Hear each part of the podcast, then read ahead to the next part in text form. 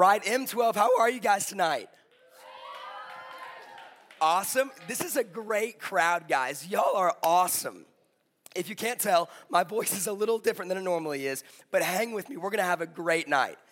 Okay, so superheroes. We all love superheroes, right? I mean, raise your hand if you are in to DC Comics. All right, DC Comics may be your thing. Maybe it's Batman. We got any Batman fans in the room? Nice, nice. So we got Batman. Uh, how about Superman? Any Superman fans in the room? All right. Not bad, not bad. Okay, and then we've also got Marvel. Uh, are there any Superman fans in the room? The, Superman, anybody? See, guys, we all love superheroes. In, fact, maybe you're here tonight and maybe it's not DC, maybe it's not Marvel. Maybe your idea of a superhero looks more like a Disney character. Maybe for some of you, it's like a Disney princess. I don't know. But, but here's the thing we all love heroes. In fact, guys, I think that there's something in all of us that loves the idea of somebody, maybe even us, coming into a really bad situation and kind of saving the day. We all love heroes. And one of the cool things about the Bible, guys, is that the Bible is full of godly people who do heroic things ordinary people who step into some really uh, rough situations and really change things, do heroic things. And over the next three weeks, guys, we're gonna look at the life and story of Noah in the Bible. Now, I assume many of you have at least heard the story of Noah. I know for me, uh, I heard Noah at kind of a young age, but uh, you may be familiar with Noah. Noah's the guy that, you know, God came to and said, uh, So, Noah, you need to build this giant boat because it's gonna like rain for weeks and weeks and weeks at a time. And you need to build this boat so you can put your family on it and put two of every kind of animal. And so that's, that's Noah. I don't know about you, but when I first uh, heard of Noah, it was that this thing called Sunday school. I, I don't know about you, but Sunday school at my church growing up was uh, th- this kind of thing we did before the Sunday service. And I remember uh, our teacher pulled out this old school felt board. In fact, I think we've actually got a picture of it right here. Some of you remember these things, right? Like there's some people right in the middle, they know what I'm talking about.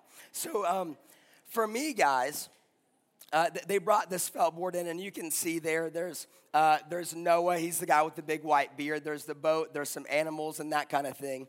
Uh, and, and this is how I first learned about Noah. And guys, we often tell Noah as a children's story. But here's the thing there's a lot more to the story than we often learn as children. In fact, guys, the, the Bible says that uh, the, the, reason that flood happened, the reason that Noah had to build that boat, is because uh, the world was so corrupt at that time that God wanted to start fresh. He wanted to wipe things out and start and start new. And, and see, uh, with Noah, Noah was the person that God was going to use to be a hero in that moment. And here's the thing I don't know about you guys, but whenever I watch a movie or even watch a, a movie about superheroes, I love to jump right into the kind of like the highlight of the movie. I don't know if there's anybody in the room with me, but I like to, to jump often like just right into the climax of the movie, right where things get good, you know?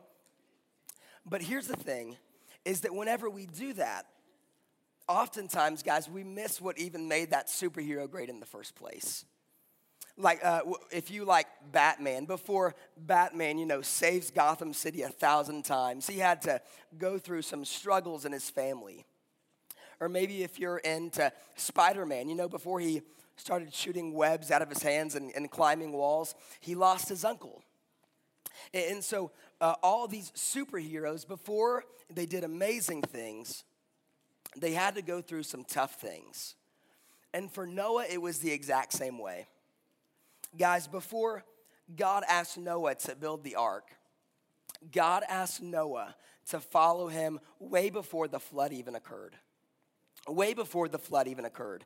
And you have to imagine that for Noah, this was a little bit difficult And it was probably a little bit awkward too, right? Like, raise your hand if you've ever had a really awkward moment.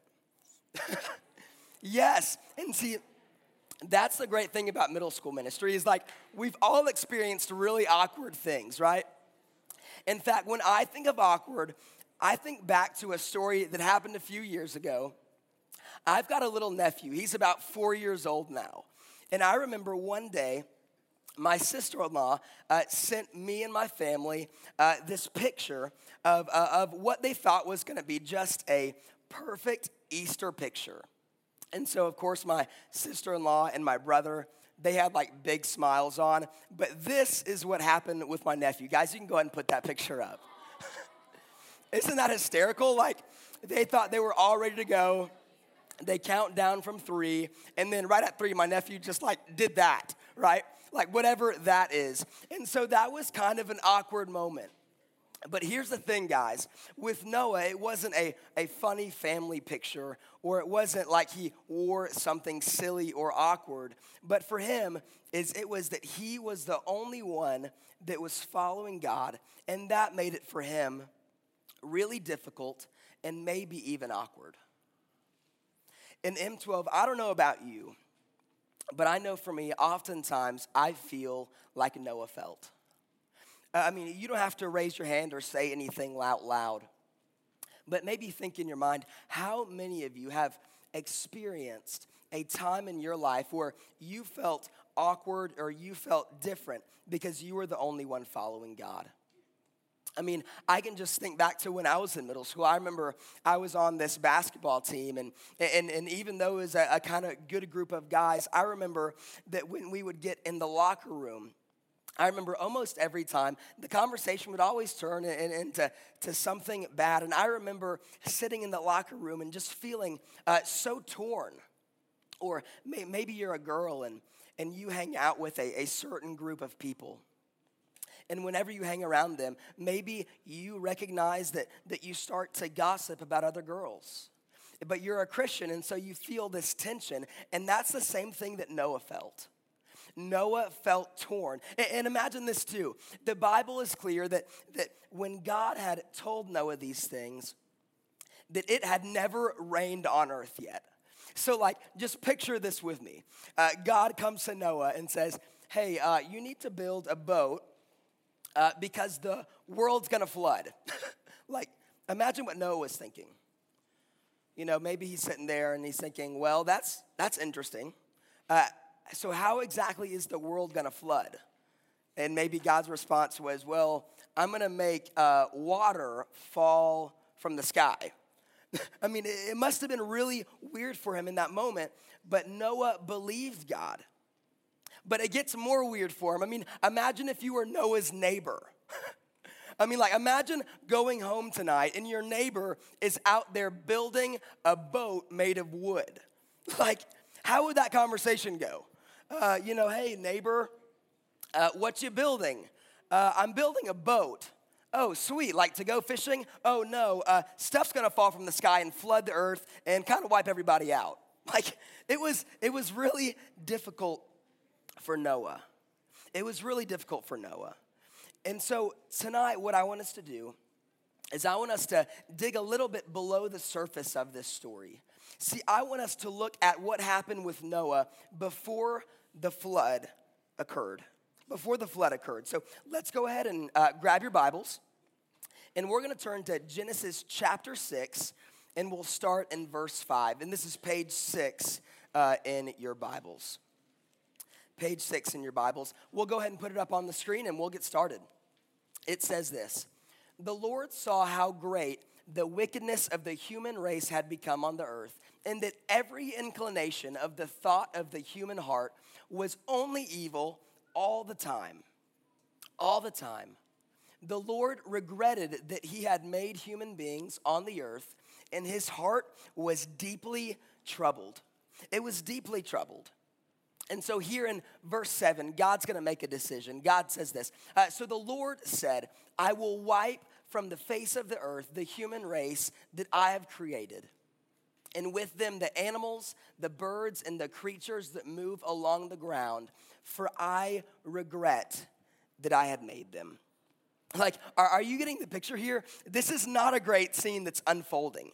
Like, if you know your Bible well, you know that in just a few days, that God created uh, the, the, the earth, He created all the animals, He created outer space, sun, moon, stars. And whenever He did that, He said that it was all good.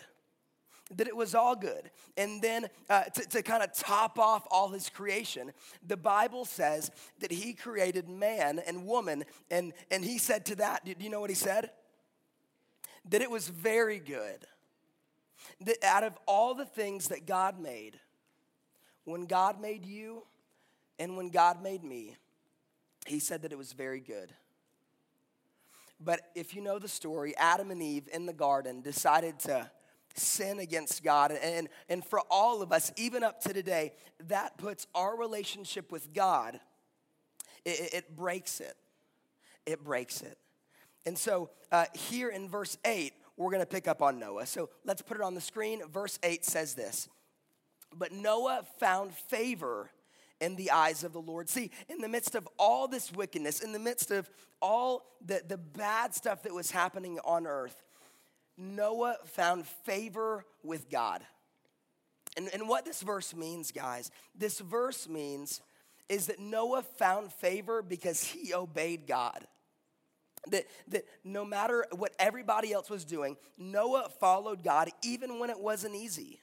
No, Noah was, was a hero in this matter. In fact, uh, if you're a note taker, you're probably itching at this time because we haven't hit any notes. So let's go ahead and look at the bottom line for tonight.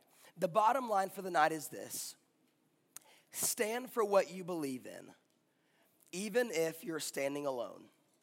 I'll say it one more time stand for what you believe in, even if you're standing alone. Now, now as we talk about this a little bit more, guys, I, I would like to tell you a story. Uh, I know this is seventh and eighth grade, but I remember back when I was in, in sixth grade. Uh, my family had just moved to a, to a new city, and so, new kid on the block, of course, I'm trying to make some new friends. And my uh, family had just joined a, a new church there in town, and and so I remember I had met two guys. Their names uh, were Daniel and Taylor. And, and I, I kind of befriended these guys. I, I realized that they were kind of athletic and, you know, they, they lived in nicer homes and they, they wore the brands that were cool. And, and I chose my friends based on those qualities. And I remember we had signed up for, for this church trip, right? And so we go on this church trip. Me and Daniel and Taylor are hanging out. And then I remember one night, I remember it very clearly. Me, Daniel, and Taylor all got together, and one of them said this Guys, we should pull a prank on somebody tonight. And I was like, in my mind, I'm thinking, this is a bad idea, bad idea, bad idea. But I really wanted to make friends. And so this is what Daniel said. He contrived this like terrible joke.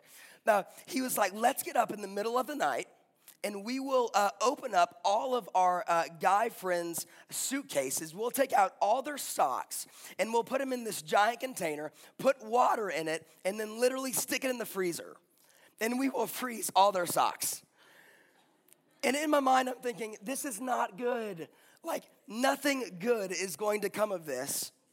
But once again, I really wanted to make friends. And so night comes, I'm laying there in bed and I'm thinking like it's about to go, it's about to go down, right? I'm laying in my bed thinking, this is not good, this is not smart. Why am I doing this? But once again, I wanted to make friends. And so uh, that time comes, us three wake up and we follow through with it. It was terrible. I felt so bad. And then, of course, the morning comes and it's time to get ready to go do some like really great work in the community, tell people about Jesus. But these guys start to put their shoes on and they realize they don't have any socks. And they were like, hey, has anybody seen my socks? And I'm over here like sweating, thinking, uh, uh I went and got a popsicle and they're in the freezer, right?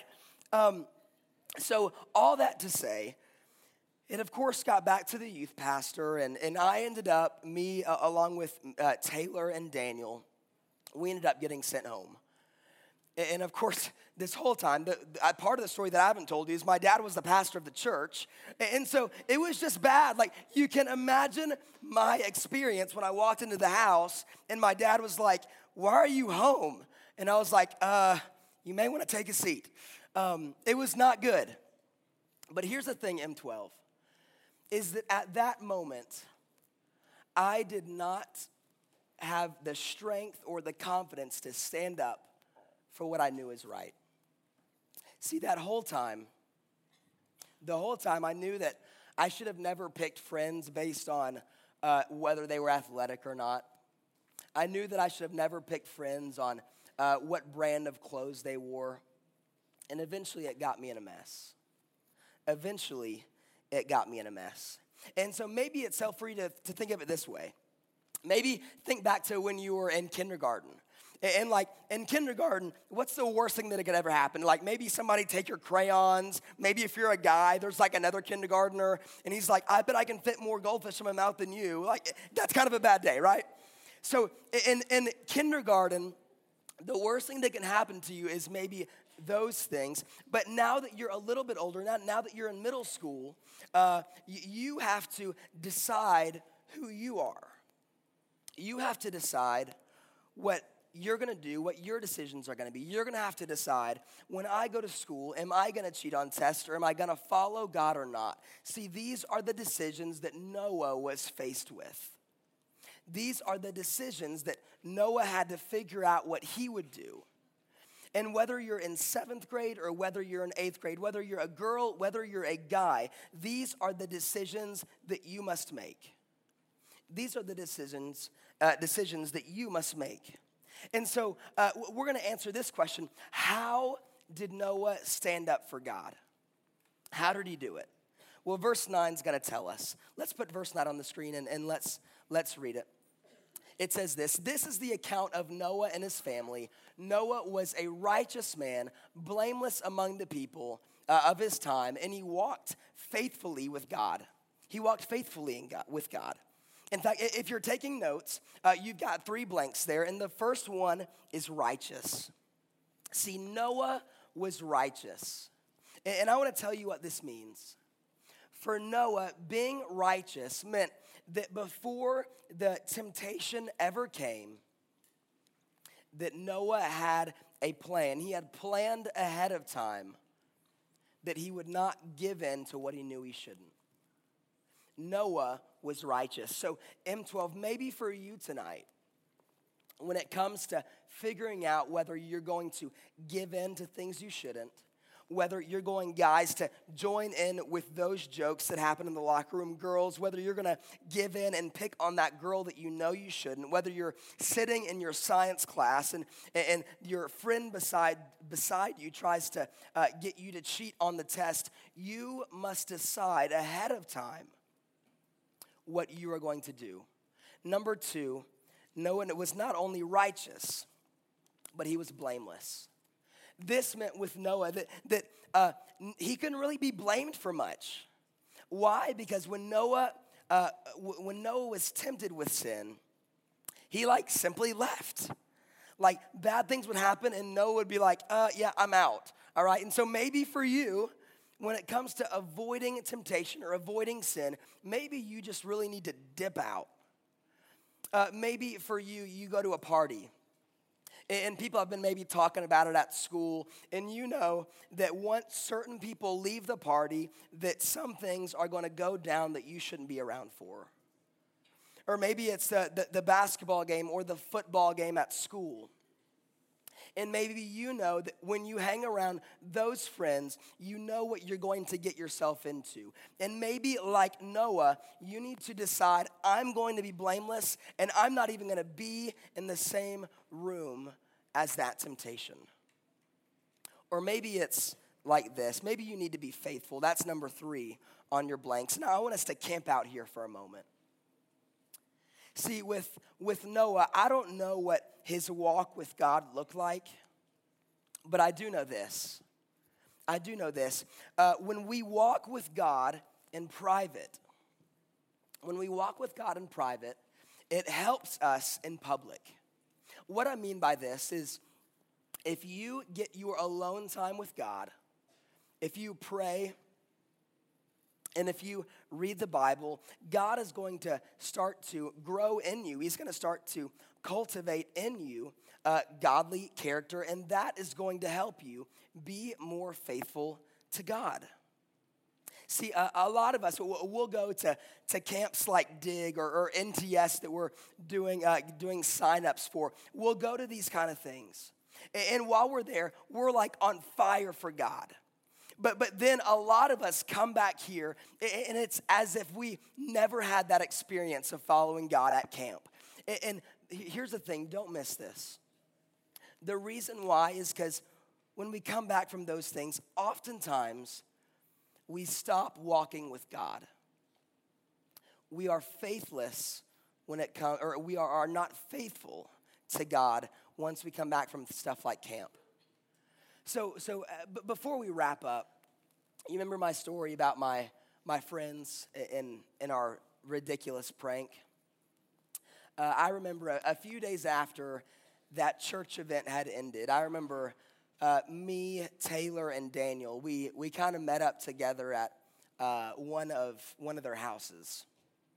And us three got together, and we had this, this really interesting moment where uh, it's as if we all sat across from each other. And, and it's like we looked each other in the eye and we said to each other, that was one of the dumbest things that we could ever do.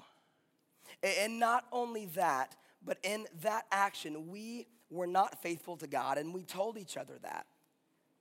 But, but more so, we looked at each other, us three, and we said, not only are we gonna never do something like that again, I promise, you promise, Daniel promised to hold each other accountable and live for God.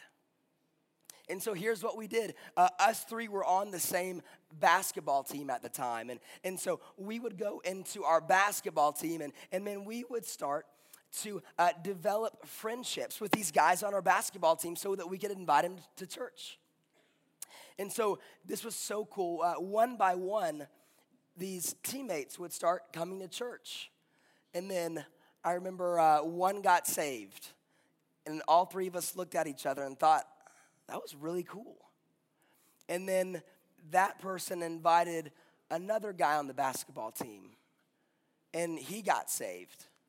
And one by one, before you know it, our whole basketball team was at our church worshiping God. All of them became Christians. It, eh, but, but it didn't stop there. We got our basketball team together. And we said, guys, uh, God is doing this really awesome thing. What if it didn't stop with our basketball team? What if we like took this to the rest of our school? What if we did more with this than what God is already doing? And so uh, we took it beyond our basketball team, and we went to people in our grade at our own school, and we acted like Jesus to them we invited them to church. And sure enough, one by one, one by one, students in our grade started getting saved. Jesus started to do this really amazing work. And here's the amazing thing, M12, is that even though me, Daniel, and Taylor were not faithful to God, God was still faithful with us even though we were unfaithful to God, God was faithful to us. And even in our faithlessness to God, God gave us a second chance.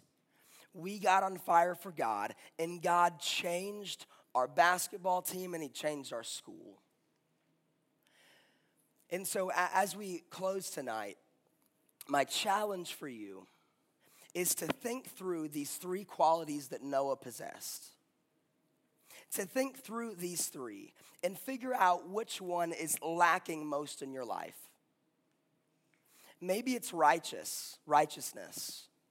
Maybe whenever you go into situations, you have no plan of whether or not you're, you're, you're, going to not sin. For you, maybe it's blameless. Maybe you need to, to decide to not hang around that group of guys, that group of girls. And that can be at school, that can be when you get here at M12. no matter where it is, maybe you need to decide that you are just going to leave that bad situation. Or maybe tonight, for you, the thing that you lack the most is faithfulness to God. Because do not forget this, M12, that when you spend time with God in private, it will help you so much in public. M12, what quality do you need to work on tonight? God is ready to move in your life. And just like He did in mine, He's ready to work on your teams, in your band, wherever you're at, even in your school. He will do it. He wants to, but it's got to start with us.